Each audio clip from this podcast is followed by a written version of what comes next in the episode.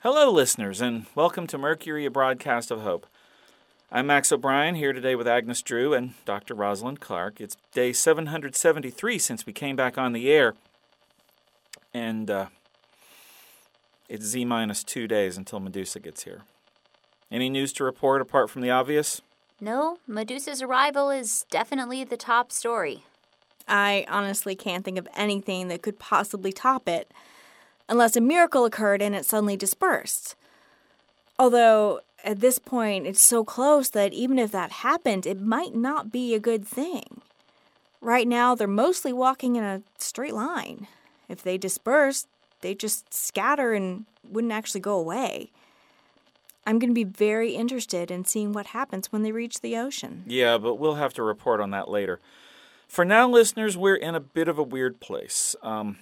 We want to keep broadcasting for as long as we can, which tomorrow is probably the last day that it'll be safe to do so. But we don't have any actual news for today. It's a horrible situation we're all in, but I kind of just want to get it over with. I used to think about this when I was a kid around Christmas time. My parents would be like, we have to wait until Christmas morning to open presents. And then I'd hear about some of my friends who got to open presents on Christmas Eve, and I'd think, why can't we do that? And then I thought, wait, if we opened presents on Christmas Eve long enough for it to become normal, wouldn't I just want to open them on December 23rd? And then eventually December 22nd, where would it stop? And so I quit worrying about it. Mostly. Yeah, anticipation can do weird things to the mind, even if you don't think you're going to enjoy what you think is going to happen. Expectations get formed, and whenever things don't work out the way you think they're going to, it can really affect how you feel about them. I mean, yeah, I've wanted this whole hoard thing to be over with for weeks. I wanted it to have never been a thing to begin with, but you get my point. The dread has been so overwhelming that at this point it's going to be a bit of a relief. Oh, I think we can all agree on that. Yeah, no question. We can all use a lot less dread. Okay, so now that we've settled that question, what are we doing for the rest of the broadcast? Dream journals? I have this one idea that I've been working on.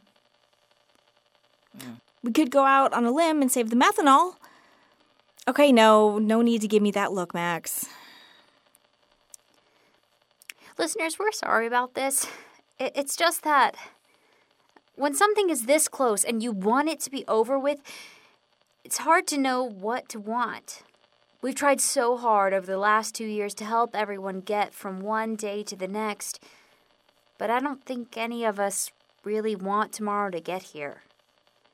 If we could freeze time and keep Medusa right where it is, and yet somehow still go on with our lives, I think we would. But that makes no sense. We can't have it both ways. It's reminding me a little of one of Zeno's paradoxes. The one about the arrow? Yeah. I don't remember that one in detail. Can you refresh my memory? Without getting into all the gory detail about what Zeno, Plato, and Socrates were trying to prove with this thought experiment, this particular paradox states that an arrow in flight is actually motionless, and that motion itself is an illusion. It says that at any given instant in time, the arrow can't move to where it is not because no time elapses for it to do so. It can't move to where it is because it's already there. Therefore, at every instant of time, the arrow is motionless. Therefore, if time is made up of individual instants, motion must be an illusion.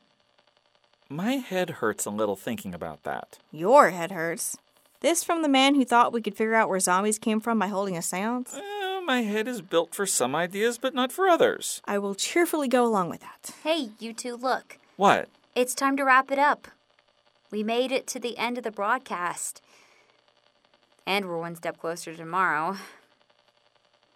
Maybe all we need to do is just keep going and trust that tomorrow will sort itself out as long as we do our best.